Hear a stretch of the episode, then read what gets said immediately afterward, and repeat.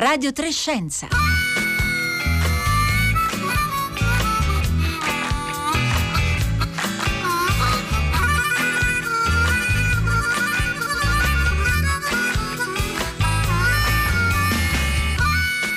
e 30, buongiorno da Rossella Panarese, con me vi salutano Luca De Ioris alla console, Giulia Nucci in regia e poi eh, Roberta Fulci, Francesca Boninconti e Marco Motta. Oggi a Radio Trescenza parliamo di Organizzazione Mondiale eh, della eh, Sanità e proveremo a fare ai nostri ospiti delle domande semplici, di base quasi, no? su, sull'OMS, su come è nato, eh, che cosa è successo in questi più di 70 anni di attività, i successi, i momenti difficili, naturalmente parleremo anche eh, dell'attualità e l'obiettivo è quello di capire, insomma, di cominciare a capire di cosa si parla davvero quando si parla di OMS di OMS si discute in questi giorni moltissimo e poi proveremo a fare insieme una sorta di esperimento mentale.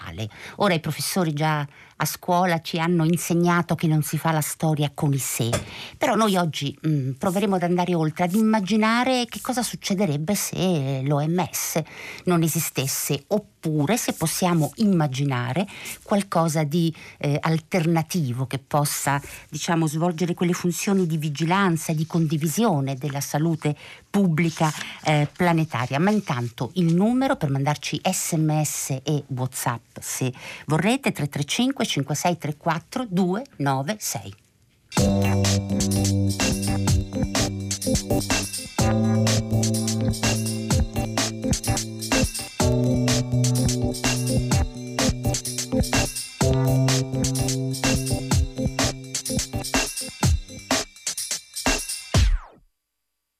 Cominciamo a presentare i nostri ospiti, con eh, per prima una voce che naturalmente qui a Radio Trescenza è di casa perché è uno dei nostri conduttori, anche se in questi mesi di pandemia e di lockdown per rispetto delle norme di distanziamento fisico non è potuto essere ai nostri microfoni. Pietro Greco, buongiorno. No, buongiorno a te Rossella e buongiorno a tutti i nostri ascoltatori. Allora, Pietro Greco, oltre che eh, uno dei conduttori di Radio Trescenza, giornalista scientifico e scrittore, e i temi della politica della ricerca, della politica della scienza e della politica della salute sono i temi su cui maggiormente eh, si è eh, in questi anni eh, impegnato. Pietro Greco, intanto forse potremmo cominciare facendo, insomma, ricordando seppur brevemente quello che, come si è chiusa l'assemblea annuale dell'Organizzazione Mondiale della Sanità che si è svolta ieri e l'altro ieri, naturalmente non a Ginevra che è la sede dell'OMS, ma eh, in remoto per rispettare appunto il distanziamento fisico e abbiamo assistito anche, ahimè, al distanziamento politico dei rapporti, dei conflitti tra Cina e Stati Uniti. Ha parlato anche ieri Radio Tremondo che più volte si è occupato di OMS, dunque troverete sul sito di Radio Tremondo puntate eh, molto interessanti, però Pietro Greco come si è chiusa eh, l'assemblea annuale che poi è l'organo decisionale dell'OMS? Sì, dunque la, la 72esima assemblea mondiale dell'Organizzazione di Sanità eh, si sarebbe dovuta tenere, aprire oggi e chiudere il 28 maggio. Eh, a causa Covid-19 c'è stato un cambiamento, insomma, l'assemblea si tiene in uh, remoto e eh, le conclusioni sono abbastanza interlocutorie, nel senso che, almeno questa è la mia, è la mia la mia sintesi. Da un lato ci sono gli Stati Uniti che reiterano la loro convinzione che l'Organizzazione Mondiale di Sanità sia dire, succube della volontà della Cina, dall'altro la Cina sostiene che queste accuse sono senza fondamento. Poi ci sono Europa e Australia che hanno chiesto una indagine indipendente sugli sviluppi del, di questa pandemia eh, a partire dalla Cina. Eh, la Cina si è detta d'accordo, ma solo dopo che la pandemia sarà arrivata a conclusione.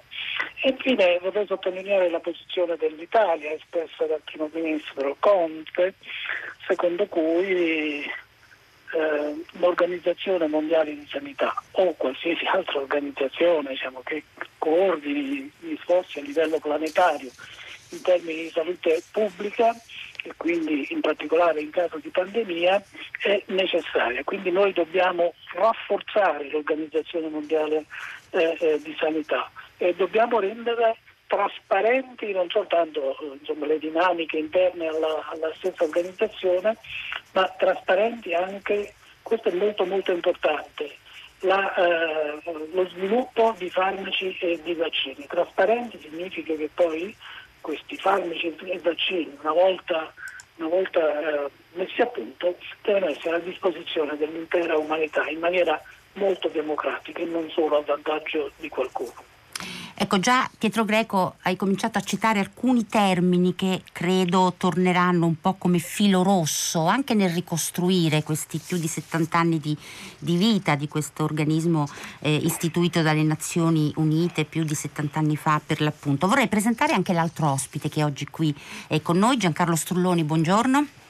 Buongiorno Rossella, buongiorno a tutti. Allora, giornalista scientifico eh, eh, Giancarlo Sturloni si occupa di comunicazione del rischio ed è un tema oltre che molto complesso, eh, ahimè eh, molto attuale, a cui insomma, ha eh, dedicato vari saggi e proprio sull'Organizzazione eh, Mondiale della Sanità è proprio in un'ottica di ricostruirne appunto vocazioni, aspettative, momenti di successo e momenti invece di defaianza, ha dedicato un lungo articolo sul tascabile, la rivista online che trovate anche nei nostri social dove appunto metteremo il link. Giancarlo Strulloni, come si suol dire, facciamo una cosa proprio di base. Eh, cominciamo dall'inizio, quando viene istituita, viene pensata, immaginata dalle Nazioni Unite l'OMS. Siamo usciti naturalmente dalla seconda guerra eh, mondiale. Usciamo dalla seconda guerra mondiale e cominciano ad affermarsi alcuni principi, alcune aspettative rispetto alla convivenza globale e planetaria. In che anni eravamo e come nasce? Ma l'OMS viene fondata il 22 luglio del 1946, quindi davvero sulle macerie della seconda guerra mondiale, con uh, il sogno di un futuro di cooperazione politica ed economica, quindi nasce in un momento in cui l'internazionalismo diciamo così, ha il suo momento storico forse più di slancio maggiore, un momento in cui eh, l'OMS e la cooperazione internazionale sono viste anche come una, un elemento di pace tra le nazioni. Eh, poi diventerà operativa in realtà un paio di anni dopo, ma comunque eh, è quel momento in cui eh, appunto l'idea è che sia mh, soltanto grazie alla cooperazione che eh, si possano governare problemi come quelli della salute globale. Allora devo dire che non era forse ancora così chiaro come oggi quanto questa idea fosse forte, perché l'idea di doverci difendere da minacce globali è molto più concreta oggi. Da un certo punto di vista abbiamo più bisogno oggi di allora dell'OMS, da un punto di vista forse diverso, se allora appunto era un'esigenza anche di eh, stabilizzare una pace internazionale, Oggi invece siamo proprio di fronte alla necessità di avere organismi che sappiano coordinare degli sforzi per dei rischi che non si possono governare all'interno di una nazione, ma che necessariamente necessitano, eh, penso a, appunto a una pandemia, penso ai cambiamenti climatici che hanno anche effetti importanti sulla salute. Eh, non, non, non, è più possibile diciamo, immaginare di gestire problemi così complessi nel mondo che abbiamo costruito senza un coordinamento internazionale che può eh, oggi essere eh, fornito per, sui temi della salute dell'OMS o da qualcos'altro che dobbiamo immaginare, ma farne senza, e questo sarà un tema su cui torneremo, diventa difficile. Allora diciamo Uh, e, e, allora come oggi l'OMS non si occupa soltanto di uh, epidemie, naturalmente ci sono tutta una serie di altri temi che hanno a che fare con, con, la salute, comprese le malattie croniche che sono un altro grande elemento, ma diciamo questo sforzo di coordinamento uh, dei ricercatori di tutto il mondo, di mettere insieme i migliori, migliori risultati della ricerca, di dare delle linee guida e di informare le persone su quello che possono fare per mantenere la loro salute, diciamo fin dal principio uh, il motivo per cui abbiamo costruito uh, l'OMS eh, basandoci sull'idea di una cooperazione internazionale. Ecco, cooperazione e condivisione. Pietro Greco, questi poi sono i due termini chiave della ricerca scientifica. Cioè la ricerca scientifica si muove eh, in questo modo, no? condividendo e, co- e, cooperando. Ecco, in che modo diciamo, questa analogia ha avuto diciamo, ha portato a dei successi per quel che riguarda l'Organizzazione Mondiale della Sanità e poi invece dovremmo anche parlare di quelle che gli ascoltatori oggi stanno cominciando a scrivere, chiamano le difficoltà, le ombre, le, eh, le incertezze. Dunque, eh, più che una correlazione, più che una, un'analogia, è una correlazione, mi scuso, è una correlazione diretta, perché tra medicina e scienza c'è sempre da molto tempo diciamo, un rapporto molto stretto e anche nel tentativo di instaurare, di mettere su delle organizzazioni internazionali. Io ho consultato il mio amico storico della medicina, Bernardino Fantini, il quale mi ricordava che già nel 1851 a Parigi si tiene la conferenza internazionale sanitaria per cercare di gestire in maniera internazionale, quindi globale, il problema delle quarantene, le quarantene che erano state marittime, che erano state messe a punto per fronteggiare un'epidemia, una pandemia di colera tra il 1830 e il 1837. E ancora vorrei ricordare che il 9 dicembre del 1907 a Roma 12 paesi si misero insieme per realizzare una conferenza che avrebbe, poi, avrebbe prodotto poi la creazione di un ufficio di salute pubblica internazionale che è stato poi eh, dire, l'antesignano di quello che sarà realizzato un ufficio sanitario internazionale che sarà realizzato dopo la prima guerra mondiale e che sarà poi ripreso dall'OMS. Tutto questo viene fatto sempre in eh, stretta correlazione con, con, la scienza. E quindi avendo come riferimento la trasparenza e la cooperazione che è tipica della comunità scientifica, che è internazionale diciamo, per definizione, o almeno che dovrebbe essere internazionale per definizione, perché proprio la prima guerra mondiale ha rotto questo incanto, l'idea che di una comunità scientifica che travalica i confini che nasce nel Seicento come comunità eh, appunto senza, senza, confini. Durante la prima guerra mondiale eh, in Europa la scienza si frammenta in tanti gruppi scientifici nazionali il cui valore primario è il patriottismo, il nazionalismo e questo è un, qualcosa che la scienza stenderà a recuperare nei primissimi anni dopo la prima guerra mondiale e tuttavia quella eh, l'ufficio di salute pubblica internazionale sarà uno dei momenti in cui eh, la, dire, ci sarà eh, il ritrovamento dell'antica solidarietà e dell'antica trasparenza e comunità. Quindi eh, scienza, eh, internazionalità e eh, medicina vanno a braccetto.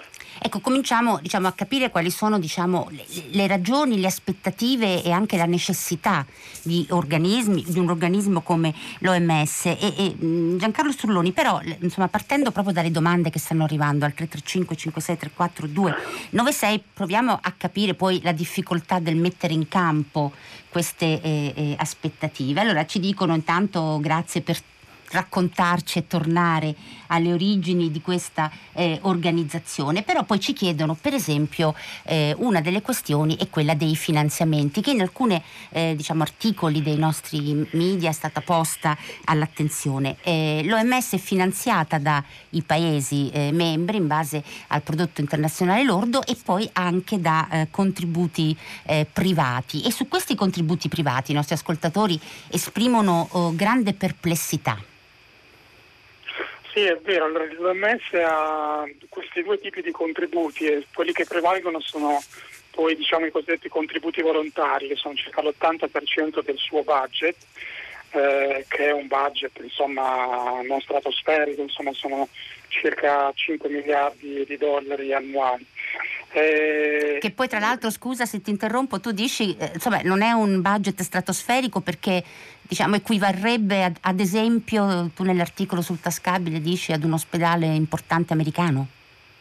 Sì, fondamentalmente i grandi ospedali americani universitari hanno un budget annuale anche superiore, quindi l'OMS dovendo gestire tutto quello a cui l'abbiamo affidato certamente lo fa con uh, un budget piuttosto risicato e questo è uno dei suoi uh, enormi problemi. L'altro enorme problema è che eh, lo, per l'80% non può neanche decidere bene come allocare, cioè in modo indipendente come allocare le misure, perché eh, le fondazioni private che eh, finanziano l'OMS poi vincolano in modo più o meno forte questi fondi a dei progetti specifici che magari sono progetti meritori ma potrebbero anche essere però in alcuni casi progetti che non hanno diciamo, una priorità che, che, potrebbero avere in quel momento e che l'OMS potrebbe decidere insomma, che in questo momento come, come, quello in cui viviamo naturalmente eh, ci possano essere uno spostamento di budget importante su temi di emergenza che diventano prioritari per la salute pubblica eh, mondiale. Quindi non e può quindi... stabilire delle gerarchie autonome indipendenti da questo punto di vista? Fino a un certo punto, eh, poi diciamo anche, anche il budget che, che, ovviamente poi riceve dalle, dalle nazioni, eh, sia diciamo, quelli legati ai contributi obbligatori legati al PIL che anche quelli volontari, è chiaro che poi riflettono eh, anche un peso di queste nazioni sulle decisioni dell'OMS, sulle influenze, sulle pressioni che si possono avere, che è quello che sta esercitando anche Trump in questo momento eh, con uh, la decisione di tagliare i finanziamenti. Eh, è chiaro che questo poi impone all'MS di avere anche una certa dose di capacità di, diplomatiche non indifferenti, che in alcuni casi sono state anche usate a suo vantaggio. E, parlavi prima di successo e insuccesso. Il primo grande successo dell'OMS fu eh, con eh, la capacità di eradicare una, la, per la prima volta la, nella storia umana una malattia infettiva, il vaiolo, che fu eradicato dopo un programma ventennale di vaccinazioni eh, che si concluse alla fine degli anni 70 con eh, la, la, sconfitta per la prima volta di una malattia infettiva che non esiste più se non in qualche in provetta di, di laboratori di massima sicurezza in Russia e negli Stati Uniti, ma non circola più fra gli esseri umani. Fu un'enorme eh, diciamo, uh, vittoria della medicina uh, gestita dall'OMS in che modo? Beh, sfruttando le doti diplomatiche convinse, uh, convinse gli Stati Uniti e l'Unione Sovietica, che allora erano due grandi potenze dell'epoca, no? che insomma un po' come oggi la Cina e gli Stati Uniti si fronteggiavano su, su diversi fronti, convinse nel 1959 l'Unione Sovietica a produrre 25 milioni di dosi di vaccino eh, e a quel punto gli Stati Uniti per non essere da meno donarono milioni di dollari per, per finanziare il programma di vaccinazione. E quindi in qualche modo sfruttò la rivalità tra le due grandi superpotenze per ottenere un risultato straordinario. Si chiama eh, politica, si chiama politica con la P maiuscola. Certo, si chiama, mm? si, si chiama dimopla, eh, dim, sì, capacità anche di sfruttare diplomaticamente diciamo, uh, la situazione. No? Oggi invece evidentemente eh, l'OMS che ha diciamo, necessariamente questo compito per, per, quello che ci siamo detti, per l'influenza che hanno eh, le diverse nazioni che spesso hanno anche diciamo, priorità, interessi in conflitto tra loro, di dover mediare di, di, riuscire se, quando possibile anche a sfruttare a proprio vantaggio questa, uh, questa, questa, situazione, oggi probabilmente siamo in un momento in cui l'OMS invece si trova in una difficoltà rispetto a questa situazione, le due superpotenti di oggi negli Stati Uniti si stanno fronteggiando sul campo del, della salute, si stanno fronteggiando sulla corsa al vaccino, che l'Economist ha definito una nuova corsa allo spazio, si stanno fronteggiando anche diciamo così, su uh, tutto quello che l'OMS in qualche modo gestisce, in particolare le informazioni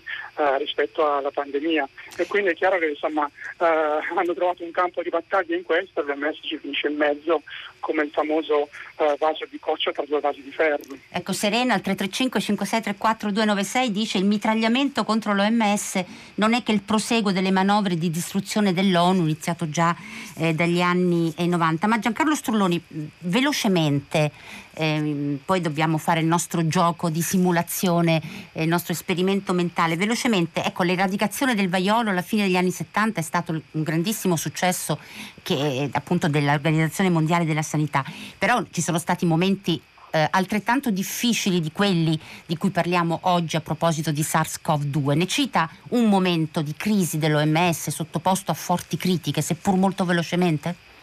Sì, sono state le ultime due grandi epidemie, Ebola e l'influenza suina, che eh, hanno avuto, diciamo, sull'influenza suina, l'H1N1 nel 2009 l'OMS fu accusato di fare troppo allarmismo, dare troppa enfasi e poi diciamo, eh, il risultato fu che l'accusa fu di fare appunto allarmismo perché tutto sommato non ci furono tante vittime quanto si era immaginato all'inizio della, della, della pandemia, dopo l'ultima pandemia.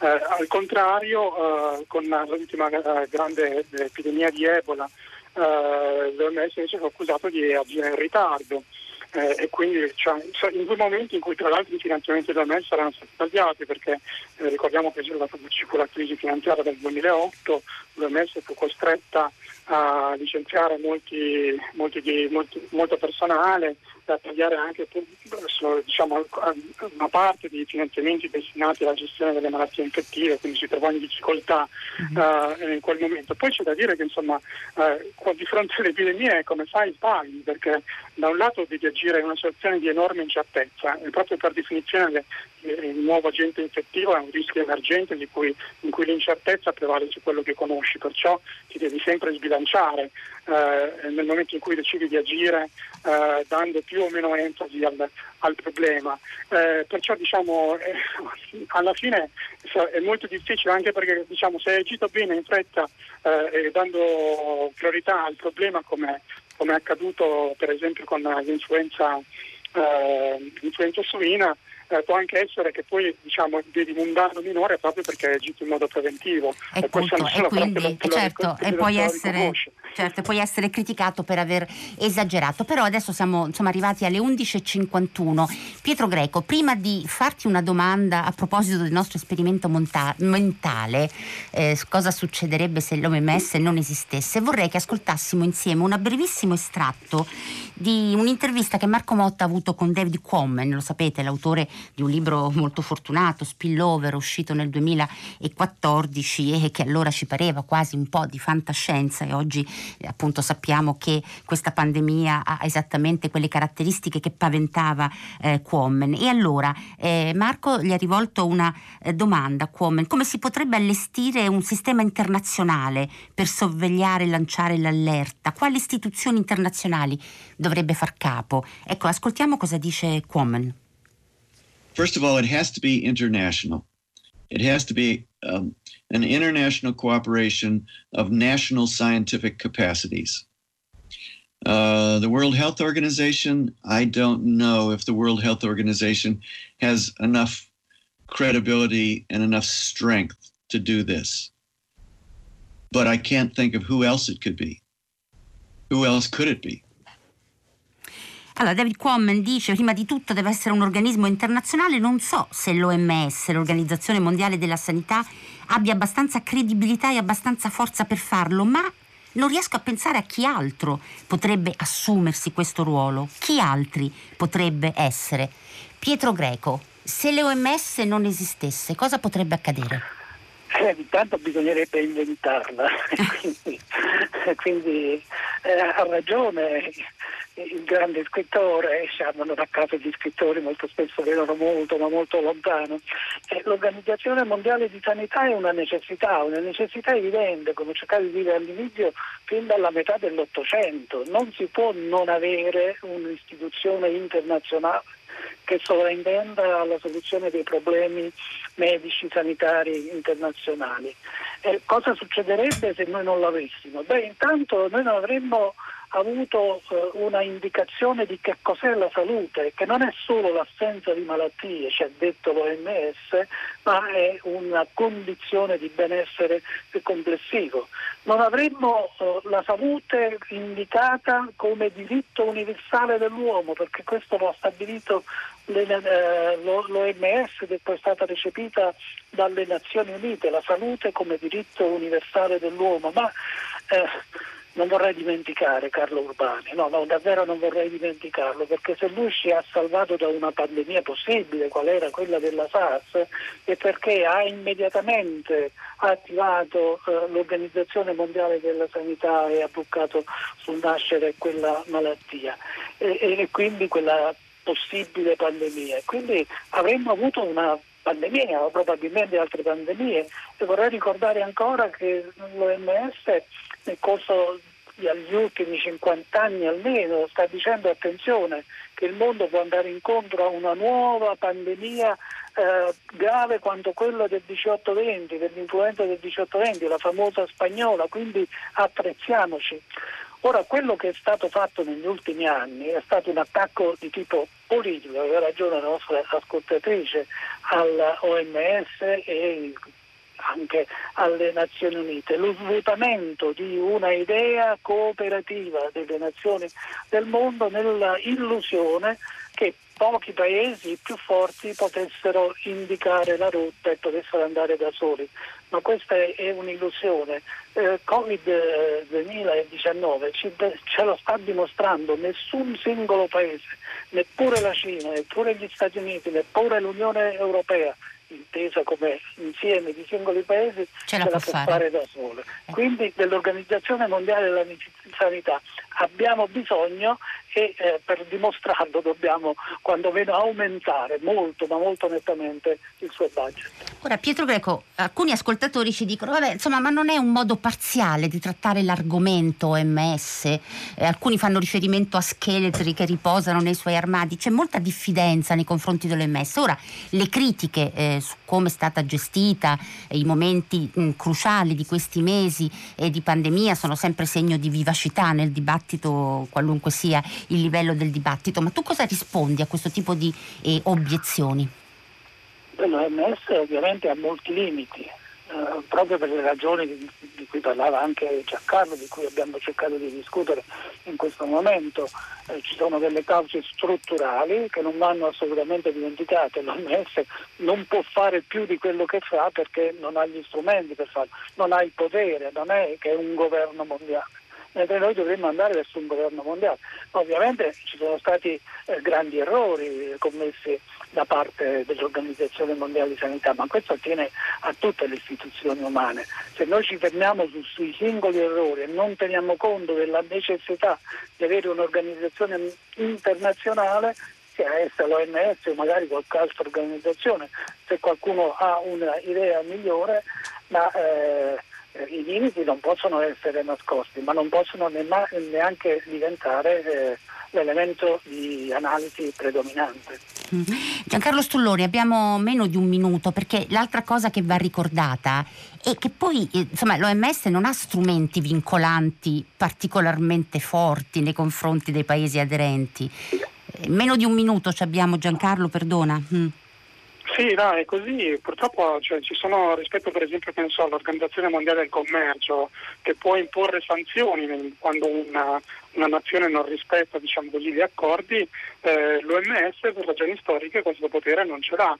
Eh, perciò diciamo, anche se accordi, alcuni accordi sono vincolanti, per esempio quello di informare l'OMS eh, sull'emergere di una nuova epidemia, nel caso qualcuno non lo faccia poi non è che c'è una sanzione eh, su questo. Quindi la scelta probabilmente in questo momento è, è posto che diciamo, è difficile, come diceva Pietro Greco, immaginare che i singoli stati affrontano rischi globali, eh, se in, ci sbarazziamo dell'OMS, che cosa, diciamo, cosa lo sostituiamo? Perché prima di farlo bisogna avere qualcos'altro. Ecco, direi Ora che questo mi sembra la conclusione almeno di questo primo inizio di racconto. Alcuni ascoltatori ci dicono ma avete ospiti che la pensano uguale. Noi abbiamo ospiti che ragionano insieme a noi, poi naturalmente abbiamo anche gli ascoltatori che ci stimolano ad aggiungere cose a quelle che noi diciamo. Grazie Giancarlo Strulloni e perdonami se ti ho dovuto interrompere, giornalista scientifico, esperto in comunicazione del rischio. Grazie Pietro Greco di essere stati qui con noi. Aspettiamo dagli ascoltatori suggerimenti ulteriori per parlare anche di questo e prima di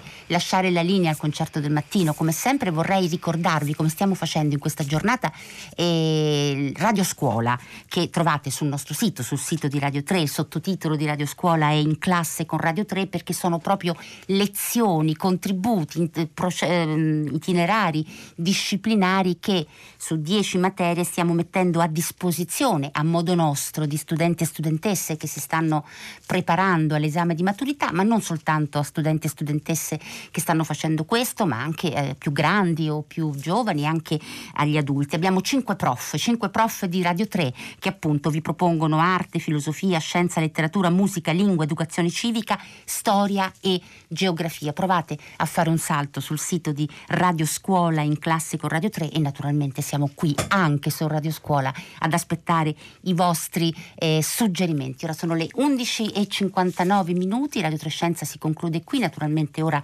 è il momento del concerto del mattino con Valentina Lo Sordo, per quanto ci riguarda ci risentiamo eh, domani e naturalmente buona continuazione di ascolto con Radio 3.